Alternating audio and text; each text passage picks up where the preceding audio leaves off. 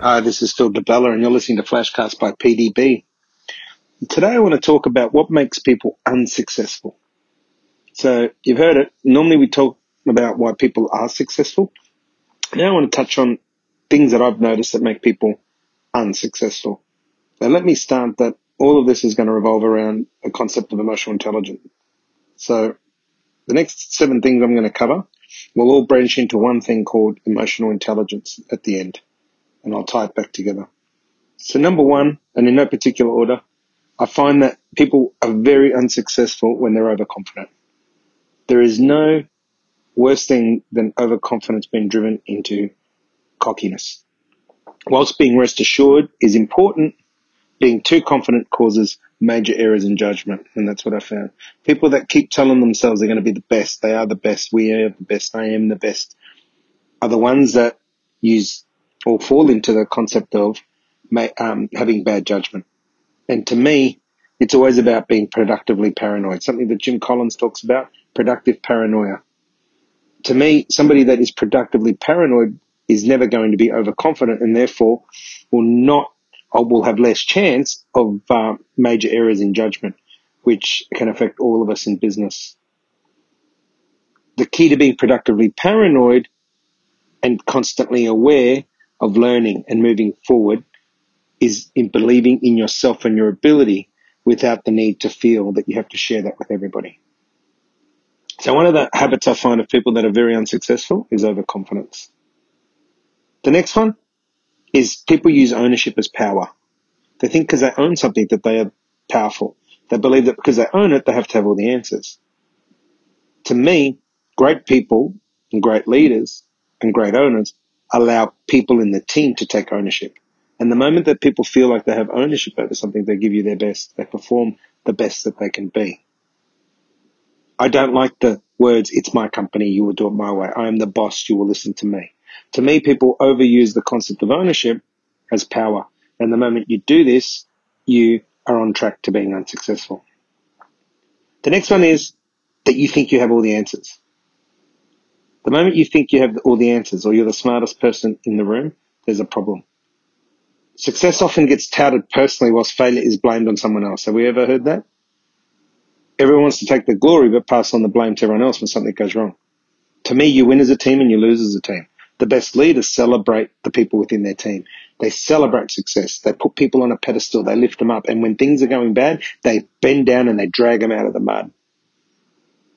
You win as a team, you lose as a team you don't believe that you always have the answers.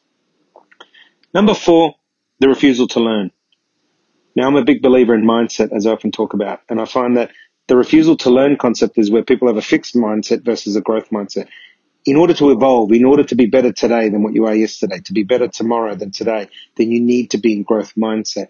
The only way you will be in growth mindset is when you constantly want to learn. And I find that unsuccessful people have a refusal to learn. They believe there is nothing left for them to learn. The moment they go into that space, there's issues.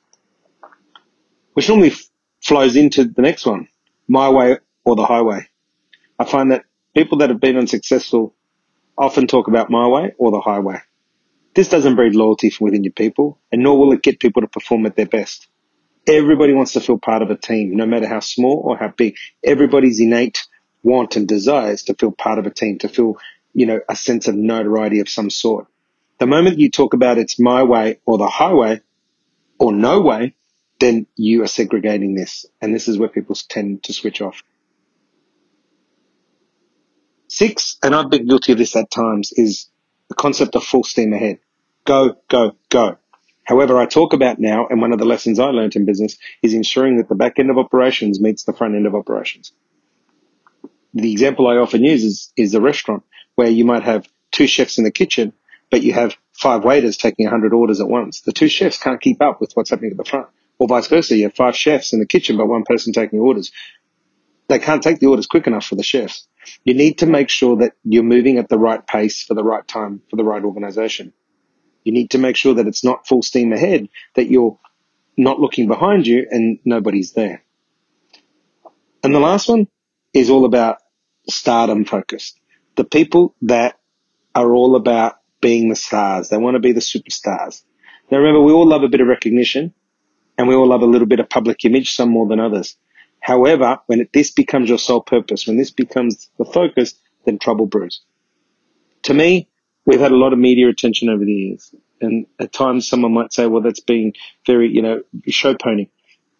But my intent has always been that it's not about me, it's about the company. And I've always made sure we position myself and the media as best we can to get the best out of the business.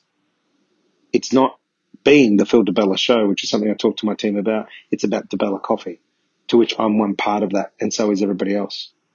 Now, when you look at those seven things I've just covered, overconfidence, ownership as power, believe that you have all the answers, refusal to learn, my way or no way, full steam ahead, and stardom focused. They're all traits of unsuccessful people. But they're also all traits of people with a very low level of emotional intelligence.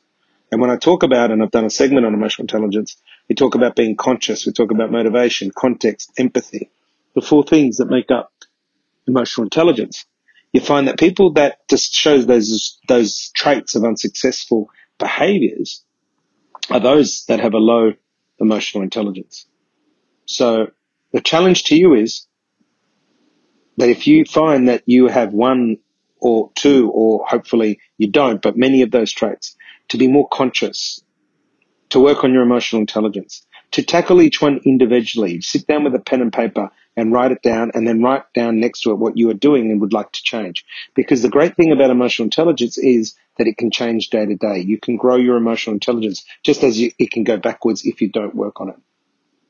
So if you find yourself saying, Hey, I am a bit overconfident at times, or Hey, I do have that attitude of ownership as power, you can change. Like I said, myself, the trait there that I at times, um, well, that I did, um, embark on that I had to really, really pull back because it could be detrimental was full steam ahead. So that was the one that I was constantly, um, guilty of is that I would go, go, go and the front end couldn't meet the back end or the back end couldn't meet the front end. So I too myself have been there. I've displayed traits of unsuccessful people. The worst thing we can do is not assess ourselves, see where we need to get better, and then embark on the journey to get better. So sit down with a pen and paper, go through those seven things that I've outlined. And of course, there'll be others for other people and people that have different explain. But what you want to sit down and say is, am I displaying any forms of this behavior? Right? Do you as a leader encourage his or her people to speak up when they disagree? Or do you put them down when they're not being with the program? Do you want them to always say yes? Are they never rewarded? Do you let people have their say? Do you encourage people to make mistakes, not knowing mistakes, but pushing hard enough that they feel comfortable to make a mistake? Are new projects collaborative?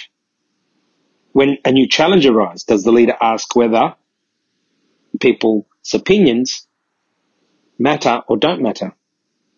Are there clear rules around how you operate within your business, how you communicate? These are all different things that you should be looking at in your business, in yourself, or in your workplace. And then mapping out to see where those traits are visible and how they can change. But the key will revolve around emotional intelligence.